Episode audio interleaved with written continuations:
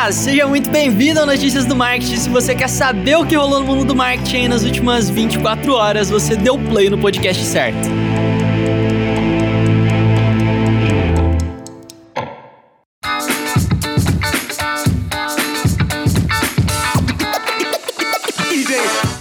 Sejam muito bem-vindos a mais uma quinta-feira aqui no Notícias do Marketing. E eu tô feliz demais porque eu tava reparando no Instagram, nos compartilhamentos. Galera, sério, obrigado. Não, de verdade, obrigado pela quantidade de compartilhamentos incríveis, pelas indicações. A gente fica assim, é extremamente empolgado de continuar o projeto, vendo esse esforço de vocês aí de distribuir, de pregar a palavra do Notícias do Marketing, como diz o Vini, né? E é isso, queria só agradecer vocês mesmo, porque vocês estão sendo incríveis. Vamos lá, Vini, manda aí qual que é a primeira notícia do dia. E quem tá querendo um espaço maior dentro da publicidade online e para isso resolveu fazer um rebranding, né? Resolveu mudar um pouquinho a cara é o Mercado Livre, porque o Mercado Livre, né, a solução de publicidade deles antes se chamava Mercado Livre Publicidade e agora eles viraram o Mercado Ads. Eles estão vindo forte mesmo nessa pegada de trabalhar anúncios dentro da plataforma deles, né? Eu acho que, cara, é, é impossível não pensar que isso vem muito por influência da Amazon, né? A gente já comentou isso aqui outras vezes, mas tá todo mundo querendo descobrir quem é que vai virar a Amazon brasileira, né? A Magalu de um lado, o Mercado Livre de outro e a própria Amazon querendo virar a Amazon brasileira. Mas de qualquer forma, o Mercado Livre é, tá mudando todo o posicionamento deles para atingir é um público bem específico e a ideia deles é virar um parceiro estratégico de negócios e publicidade para marcas e agências. E junto com esse rebranding, eles já estão trabalhando aí em algumas soluções novas, né? Hoje, cara, eu não sabia disso, eu acessei a página do Mercado Ads e hoje eles já oferecem 20 opções diferentes de anúncios dentro do Mercado Livre. É muita coisa, tem tudo quanto é tipo diferente de campanha que você pode imaginar. Eles têm alguns números bem bacanas também de cada um desses posicionamentos, então vale a pena dar uma olhada se você tem aí alguém que trabalha com e-commerce, algum cliente que vende produtos no Mercado Livre eventualmente, né? embora você não precise vender produtos no Mercado Livre para anunciar no Mercado Livre, mas dá uma olhada lá que é bem legal. Nessas novidades que eles anunciaram, a gente tem aí também o Audience Deals, que permite que as marcas acessem a audiência do Mercado Livre em outros veículos de mídia. Então é quase como se fosse ali o Facebook Insights de dentro do Mercado Livre, sabe? Para você ter alguns insights mesmo com relação à audiência, com relação à jornada de compra, parece bem legal. Eles anunciaram também o Brand Lift, que é um estudo, né, com o objetivo de medir ali as variações no posicionamento de marca e várias outras soluções orientadas à performance de anúncios. Eu não vou entrar em detalhes detalhes aqui em todas elas. Eu recomendo realmente que você entre lá no site, tem descrição. Descrição não, tem link aqui na descrição do episódio lá no nosso grupo do Telegram. Dá uma olhada lá que realmente eu achei muito interessante. Eu acho que o Mercado Livre vai ganhar muito mercado com isso. Olha, e o Google foi impactado mais uma vez por essa guerra comercial aí entre Estados Unidos e China. Dessa vez, a empresa, a Huawei, pediu para o governo chinês avaliar o Google sobre uma ótica de antitruste, falando assim, gente, é, eles têm muita parte, do, é, uma boa parte do mercado aí, estão controlando de uma forma que a gente não considera legal, precisa ser reavaliado e isso pode impactar a presença do Google na China. É, eu sei, eu sei. É, se você ligar os pontinhos, vai ver que a Huawei é a empresa que está sofrendo sanções na Inglaterra, nos Estados Unidos e outros países também. Então não dá para simplesmente virar e falar assim, não, o timing agora, eles lembraram disso. Não, com tudo que está acontecendo entre China e Estados Unidos, a Huawei pedir isso para o governo agora, submeter um documento pedindo uma análise mais minuciosa, que inclusive já pode acontecer no mês de outubro. Não é uma coisa assim, tipo, tipo, olha, daqui anos. Não, isso é, isso é uma coisa para esse para 2020, né? Então aí o Google tem um desafio gigantesco, aliás. Esse não é o único desafio do Google. Eu separei uma outra notícia onde você vai ver que não tá fácil ser o Google nesses tempos, não. E eu acho que ontem, ou talvez anteontem, não lembro, mas eu tenho certeza que foi essa semana que eu anunciei aí que o Google Meet ia começar a limitar as ligações gratuitas ali, né? As chamadas de vídeo gratuita a uma hora, né? No plano gratuito deles. Eles tinham aumentado esse limite por conta da pandemia, mas aí eles deslimitariam agora, terminando setembro. E aí, como a gente divulgou isso daqui aqui no Notícias do Marketing, eu acho que alguém lá de dentro do Google pensou que não ia pegar bem para eles. e aí o Google voltou atrás e agora eles vão liberar até março de 2021 é, chamadas de vídeo. Não é limitadas, são 24 horas de chamada de vídeo, mas se você ficar numa reunião por mais de 24 horas, aí eu acho que você merece um prêmio.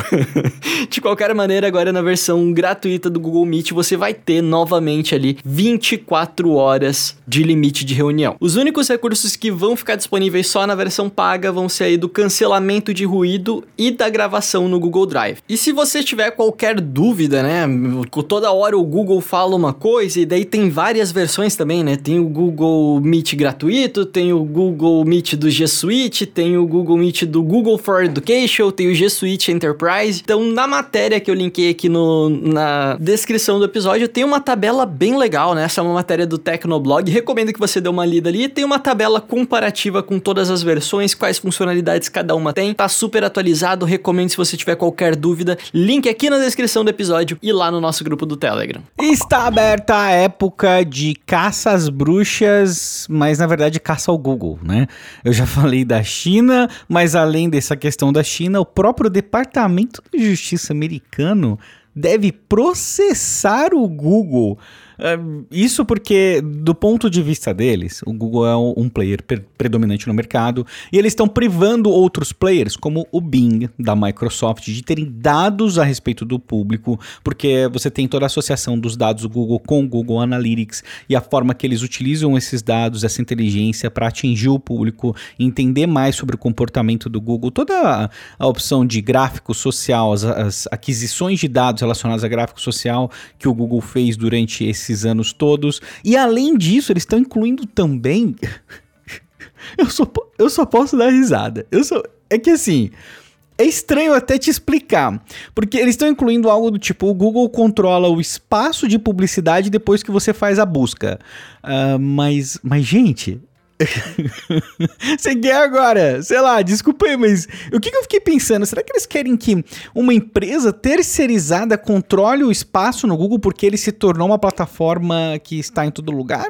É, eu não sei, me pareceu um negócio tão estranho, tão bizarro, tão sem fundamento sabe? E parece uma caça, caça às bruxas mesmo. Nos Estados Unidos, essa questão da China, claramente uma questão da, da guerra comercial entre Estados Unidos e China, e é isso, a gente está perto agora de chegar a uma conclusão com relação àquela audiência que envolveu grandes players de tecnologia do mundo todo, envolvendo aí Google, Apple, Facebook, etc, né, a Amazon, e a gente deve esperar algo que seja rigoroso. Vou te falar uma coisa, eu tô já um pouco pessimista com isso, no sentido de que não pessimista que vai ser ruim para o mundo todo, não sei, não tem como avaliar isso ainda. Mas especialmente uh, da, da, assim, do rigor. Eu acho que eles vão ser muito rigorosos agora. Não vai ser algo que nem a gente viu até hoje, historicamente falando, é uma passação de pano desgramada, né? Acontece, ah, não, beleza tal. Eu acho que as coisas vão ser diferentes e o mês de outubro tá prometendo ser um mês que vai transformar completamente essa situação no mercado digital.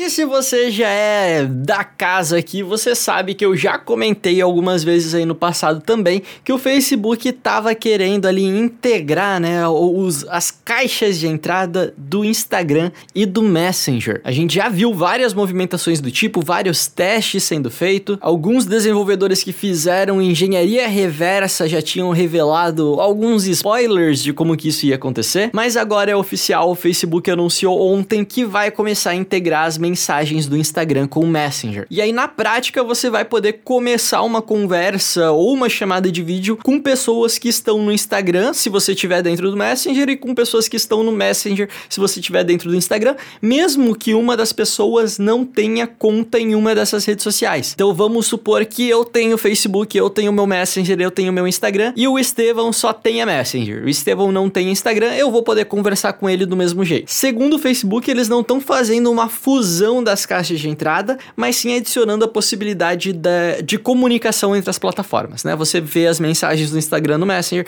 vê as mensagens do Messenger no Instagram. Inclusive, né, aquela função do Watch Together, que é para você poder assistir vídeo com seus amigos que estava disponível no Messenger, tá vindo pro Instagram também. E aí você vai poder assistir vídeos ali do IGTV junto com os teus amigos, bem legal, bem interessante isso daí. Com isso, o Instagram também ganha algumas opções de encaminhamento de conteúdo, opção de responder a mensagens específicas, né, igual a gente tem no WhatsApp, e deve chegar aí também aquele modo temporário que apaga as mensagens depois delas serem visualizadas. Então é isso, tá confirmado pelo Facebook, segundo eles, eles estão fazendo alguns testes com vários usuários aí ao redor do mundo, e aí uma vez que esses testes funcionem, a novidade deve chegar para todo mundo nos próximos meses.